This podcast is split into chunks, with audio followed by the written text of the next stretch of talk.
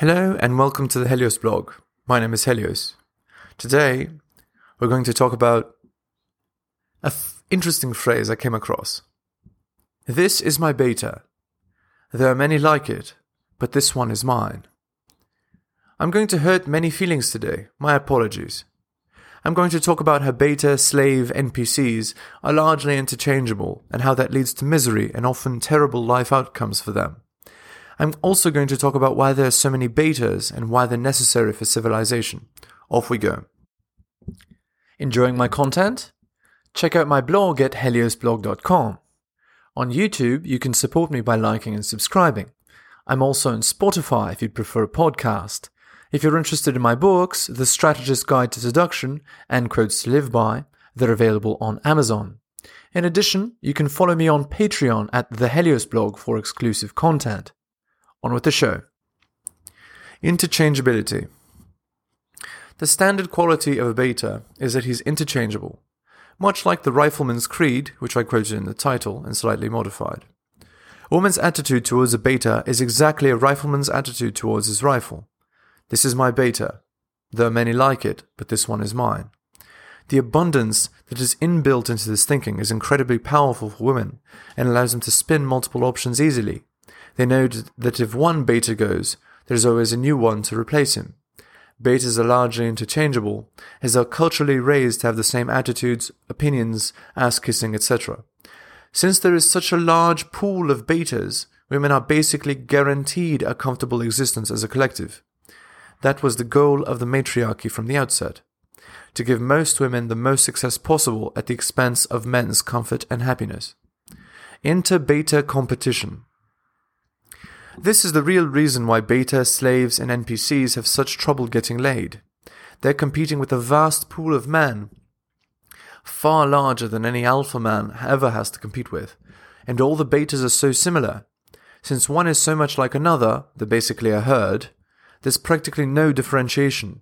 Standing out of the beta crowd is thus nearly impossible and leads to results approaching zero for all beta men you'll see that once you become one of the alphas, how much easier everything becomes, though the barrier to entry of alphahood is quite high.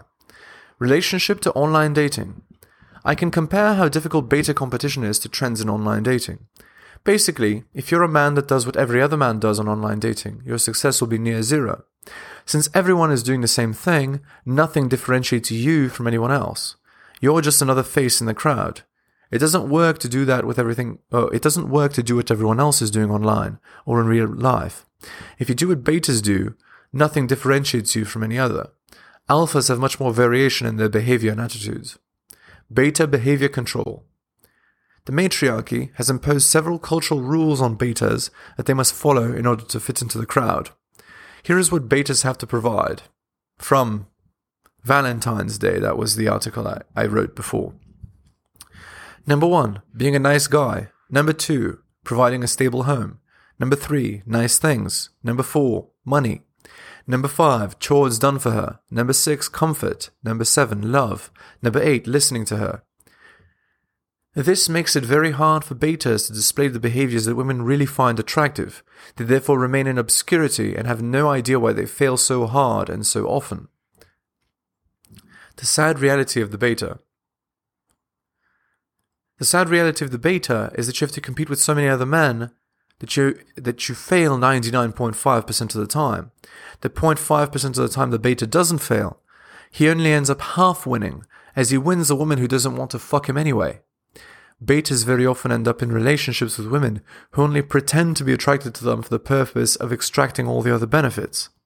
They never gain the privilege of experiencing genuine love and attraction. Instead, they get boring duty sex and chores why inter-beta competition is so hard. As I mentioned previously, inter-beta competition is so hard because betas are competing with so many men. They're all trying to compete along the same axis, and it isn't even one that truly attracts women. It's like if women told men that they liked soccer players, and most men decided that instead of playing soccer, they would compete in chess. Most men are so far removed from what they should be doing to attract women, they might as well be a third gender that isn't a man or woman. I, in fact, have explored this in another article, where women, where I said that women perceive three genders and not two. betas will be much better off learning that this is what women truly want and competing there. Of course, it'd make the competition much harder for alphas, but it would also push everyone to become better, so I would welcome it. Why the creation of betas is necessary for society? The creation of betas is necessary for society because society runs on betas. Society runs on people self selecting themselves or being raised by their mothers for slavery and not aspiring to greatness. The beautiful life we get to live in the West is largely a result of betas bending over backwards to make everything run as well as it does. That means that the beautiful life we get to live is largely a result of female conditioning of betas to continue the status quo. Unfortunately, being a beta does not lead to happiness, but slavery on an individual level. Biology doesn't care about happiness. Biology does not care an iota for happiness. Biology cares about the continuation of our species. As long as we live as bees do, with a large expendable pool in our population, we can maximize the biological success of the species. If everyone understood the underlying mechanics behind how the world worked, we would probably not have as many slaves.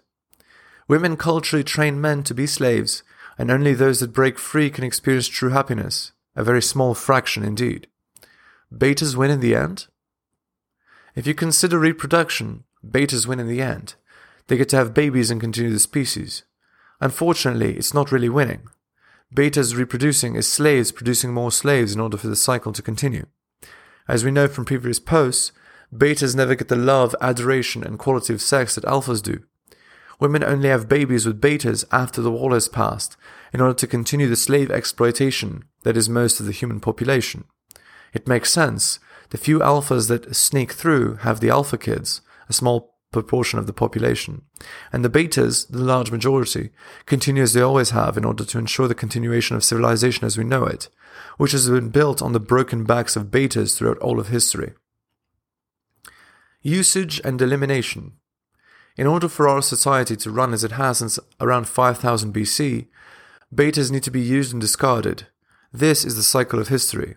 The human population consists of a large pool of betas to ensure that the cog of civilization continues, with a small pool of alphas to direct the direction of civilization.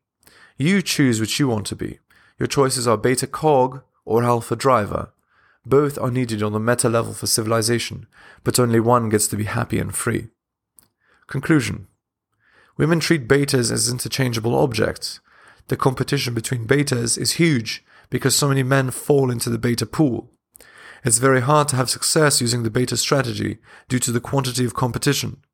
Betas are necessary to continue the march of civilization, but they're exploited and often end up miserable.